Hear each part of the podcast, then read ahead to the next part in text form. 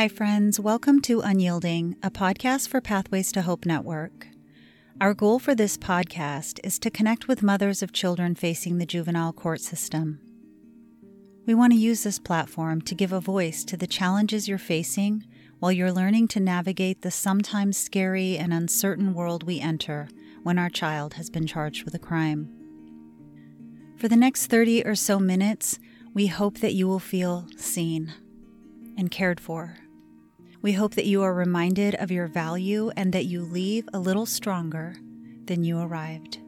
We hope you are reminded that you have sisters out here who silently walk beside you in solidarity. Most importantly, though, we hope to honor the always beautiful, often heart wrenching, unyielding love that a mother has for her child. When does the healing begin? I hear this question from parents all the time. When will it end? When will this pain stop?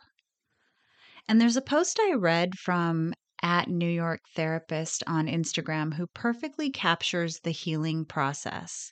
The post is one of those what we think and what it is kind of posts, and it reads What we think healing is pain free, wound free, patterns gone, constantly in alignment with healthy values, positivity. What healing actually is showing up in my pain, soothing wounds, noticing a repeated pattern, awareness when out of alignment with our values, grace. Because the truth is, there's no magic moment when all the pain disappears.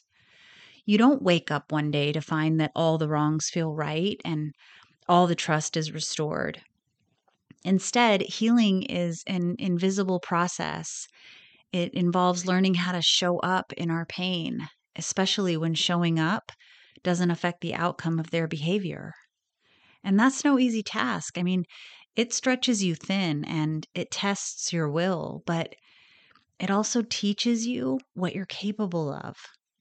It reveals your gumption, your grit, and your dedication to those you care about. Healing also involves accepting the things we can't change and learning how to soothe our own hurts. Healing begins to reveal itself when all of your energy feels like it needs to be spent outwardly. And as you come to the end of yourself, you realize that the saying, you can't pour from an empty cup, was true all along. Healing doesn't show up as a miraculous aha moment. I mean, instead, healing feels more like, well, it feels more like growing. It's the tiny shifts that take place inside of us, and its only escort is time. The other day, I was walking with one of our mamas, and she said, I'm not perfect, Ange, but I'm doing a lot better staying in my lane. And that is healing. See, sometimes one of the biggest obstacles we experience in moving forward is the line that we draw in the sand between our acceptance and their behaviors.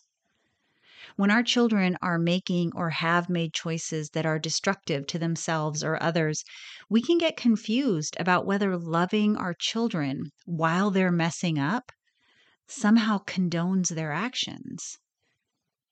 And I'm going to be honest, like I've struggled with that notion myself, but I think I recognize, like on a heart level, that it's just not true.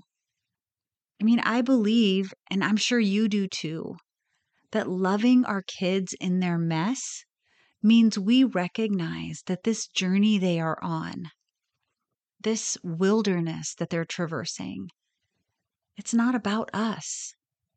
It's about them. It's about the lessons they need to learn, the hardships they need to face, and the obstacles they need to overcome.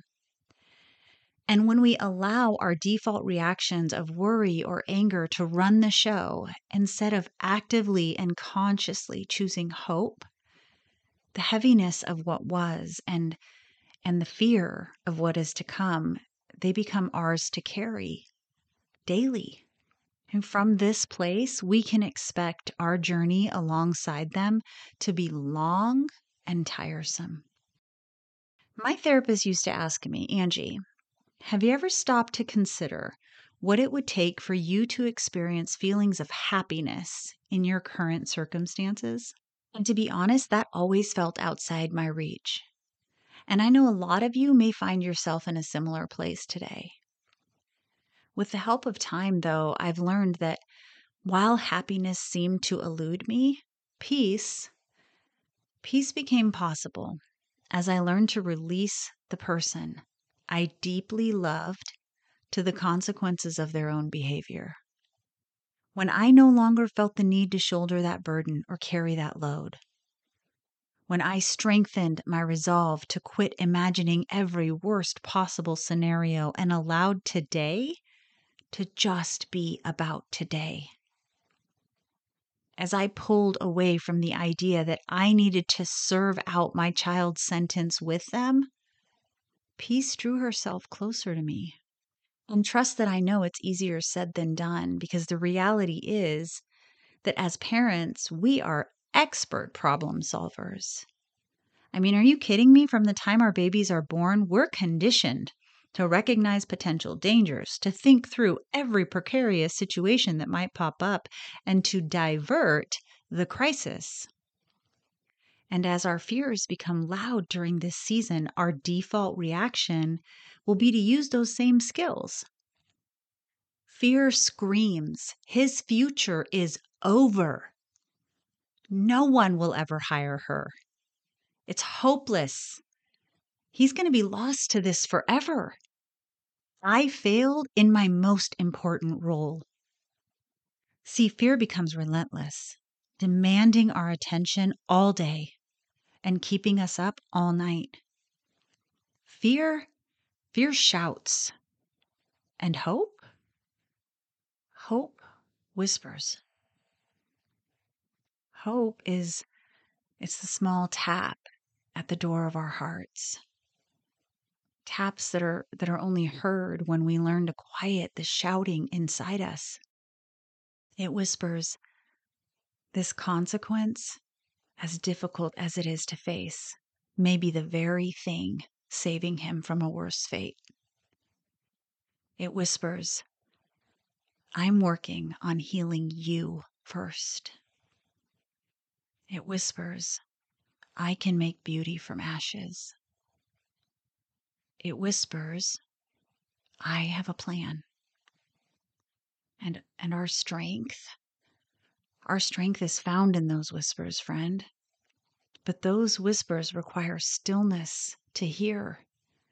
They require surrender. They require that we call BS to the shouts of fear and that we intentionally seek the whispers of hope. You can get there. And when you do, I promise you, the influence and the insight that you bring into your child's world will be so much more powerful than your fears. Instead of devoting ourselves entirely to their well being, life requires us to shift our path. Because the best way to help a struggling child is not by interfering when they're facing consequences, but by learning to recognize that rescuing comes with its own set of consequences. And by realizing that our protecting is no longer protecting, and that our worrying has turned into obsessing. See, each of us has our own journey. I have mine, and you have yours, and our kids have theirs.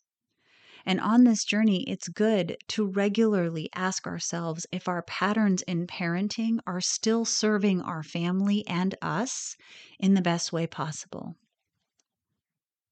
Do we break our own healthy boundaries in order to avoid confrontation, but call it choosing our battles? Do we spend the majority of our time with our child pointing out where they're falling short of expectations? Do we threaten our kids with some type of consequence out of desperation only to not follow through because we don't want to deal with their attitude? And how much of what bothers us most about our child is tied back to how we feel it reflects on us and our family. How much of it is about the inconvenience it causes us? See, these are just a few of the questions I had to ask myself when I began to question my own patterns. And over time, it's gotten easier to call myself out because I've learned to do it from a place of love and not a place of shame because I know that I can't do better unless I make an effort to learn where I could be contributing to my own problems and to start focusing there. Being willing to look at ourselves and ask ourselves tough questions takes courage and it takes vulnerability. And if this is a struggle for us, imagine how difficult it must be for our child. I mean, aren't we asking them to do the very same thing? to look at themselves and ask themselves if their own patterns are serving them in the best possible way? You know, before I began to look at myself, I never stopped to consider how the old wounds that I had been carrying around with me shaped my perception of the world and how they would impact the way that I trust, the way they cause me to doubt myself and to doubt others, the way they contribute to my fears, and the walls they build around me when I'm afraid of being hurt or I'm watching someone I love be hurt. More recently, life has become this strange and and strangely beautiful process of continuously identifying what those wounds are and how those paradigms shape my thoughts and my actions so that now instead of automatically assuming the worst when I see my child struggling, I force myself to think about how they might use this struggle to define themselves later. What will they take these hardships to say about who they are? What story will they tell themselves? Will they say, You're a screw up. You're worthless. You can't do anything right. That's not what I want for them. No, my wish for them is that they'll say, I made a mistake and and this mistake does not define me unless I give it the power to do so. Or maybe these hardships will prompt them later to ask themselves, how can I grow from this? That's what I want. See, everything that happens to us can serve two or more meanings, and sometimes we need others around us to speak that light for us. The truth is, you can be a parent who is disappointed, hurt, and even scared and still speak light into your child, especially if you strongly disagree with the decision they're making. Our children will heal from the choices that got them here, and so will we. But what kind of impact would it make if you considered for just one moment that everything that is happening to them today might one day feel like it happened for them? What if every struggle they are facing today had to happen in order for them to learn about resiliency? How would you look at these challenges differently if every challenge and wrong decision meant that they were growing up with the lesson that their actions affect the lives of everyone around them? What if things needed to happen exactly as they are in order for them to feel the power behind having a mama who believes in you, even when you don't believe in yourself? I know for some of you this will feel woo-woo and and it's going to rub you the wrong way. It's it's tough to imagine that all of this could somehow be used for good because we so often use our imaginations to drum up the worst possible scenario. I mean, we've talked about it. That's what our brains do to try and protect us. But if you can dare to let yourself go there, imagine the hope we might begin to experience if instead we started to consider the best possible scenarios. Imagine the peace. See, this battle feels like it's about behavior, but I truly believe that more than half of this battle is really about perspective. Your greatest barrier to peace or hope is not your child and the decisions they're making. Your greatest barrier is your perspective. Did I just hear an eye roll? It's okay, I get it. It's not a popular belief, but the truth is, when it comes to truly changing patterns, one of the most powerful practices I have found, and I've talked about this before, is to focus on the areas where you can actually make a difference. And my friend Jim Ladd, who I interviewed in episodes 10 and 11 and always gives me the best advice, says to make the biggest impact, you should draw a big circle around yourself and spend all of your energy trying to fix everything inside that circle. Energy spent anywhere else is wasted. You cannot will or even force the direction of your child. Instead, focusing your energy on what it takes to make you a whole, healthful, peaceful mama is the greatest contribution you can make to their journey. I cannot stress this enough. This is what it looks like to put your oxygen mask on first. This is what it looks like to be an anchor in your child's storm. So, to the mama who's struggling today, who goes through the day doing what needs to be done, who continues to show up even when her heart is on its own timeout, the mama who feels like she's on an island with her grief where no one seems to understand the way her heart is breaking.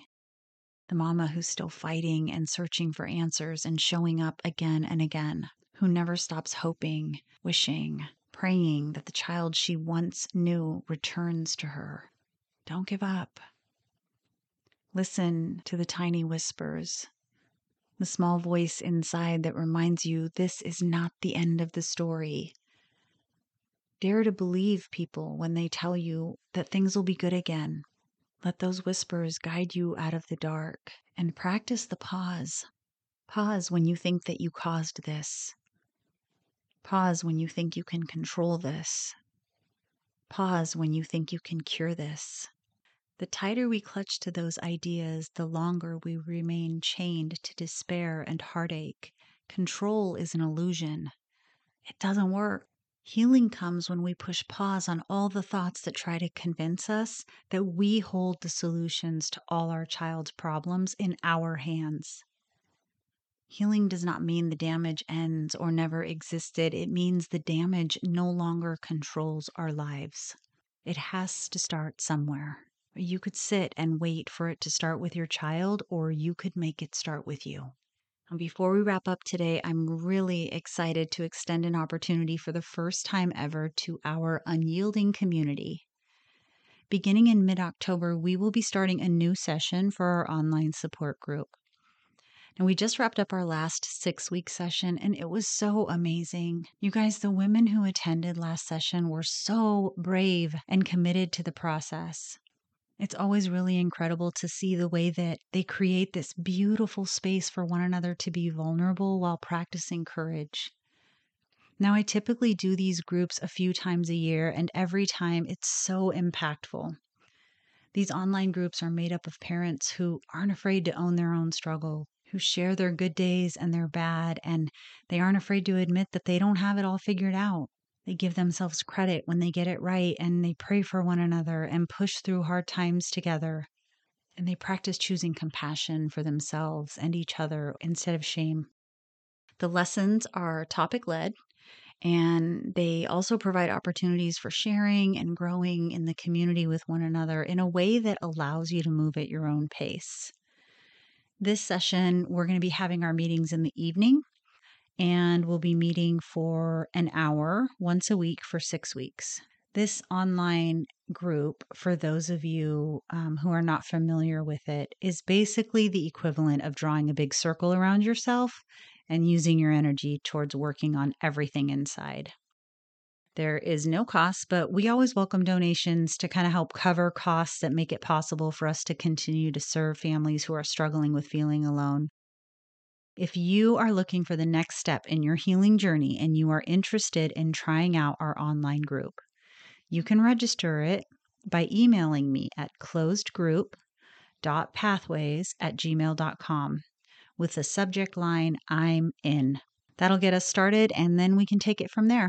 Registration closes October 1st, and I am so excited for the opportunity to meet you and the privilege of walking beside you on your path towards healing during our next online support group session. Okay, friends, well, that wraps it up for this week. Thanks so much for listening to Unyielding.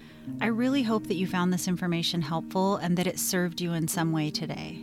If you did, could you show some love to this community of mamas by leaving a review and subscribing? You know how lonely this journey can be, and when you leave positive reviews and subscribe, it makes a big difference in helping other struggling moms out there find us. Oh, and don't forget to check out Pathways to Hope Network's website. The link will always be in the show notes below, where you can access an ever growing library of resources like a list of local and national resources that may be helpful, a page entirely devoted to frequently asked questions, as well as our blogs that cover a variety of topics. When you visit the page, remember to subscribe so you're added to our monthly newsletter designed to encourage and educate you throughout this process and beyond. You also receive access to our closed Facebook group community, where we break down this podcast even deeper. Just a reminder our closed group is a small group of parents just like you that understands what it's like to have a child going through the juvenile justice system. Take advantage of this opportunity to be part of a safe space where families can come together to talk about their struggles, help answer questions, and provide judgment free encouragement. You can also find our social media pages on Facebook and Instagram, where we post five days a week posts designed to help keep you fighting. Remember, family is like life. It's a fight for territory, and once you stop fighting for what you want, what you don't want will automatically take over. Until next week, friends, remember we are stronger together.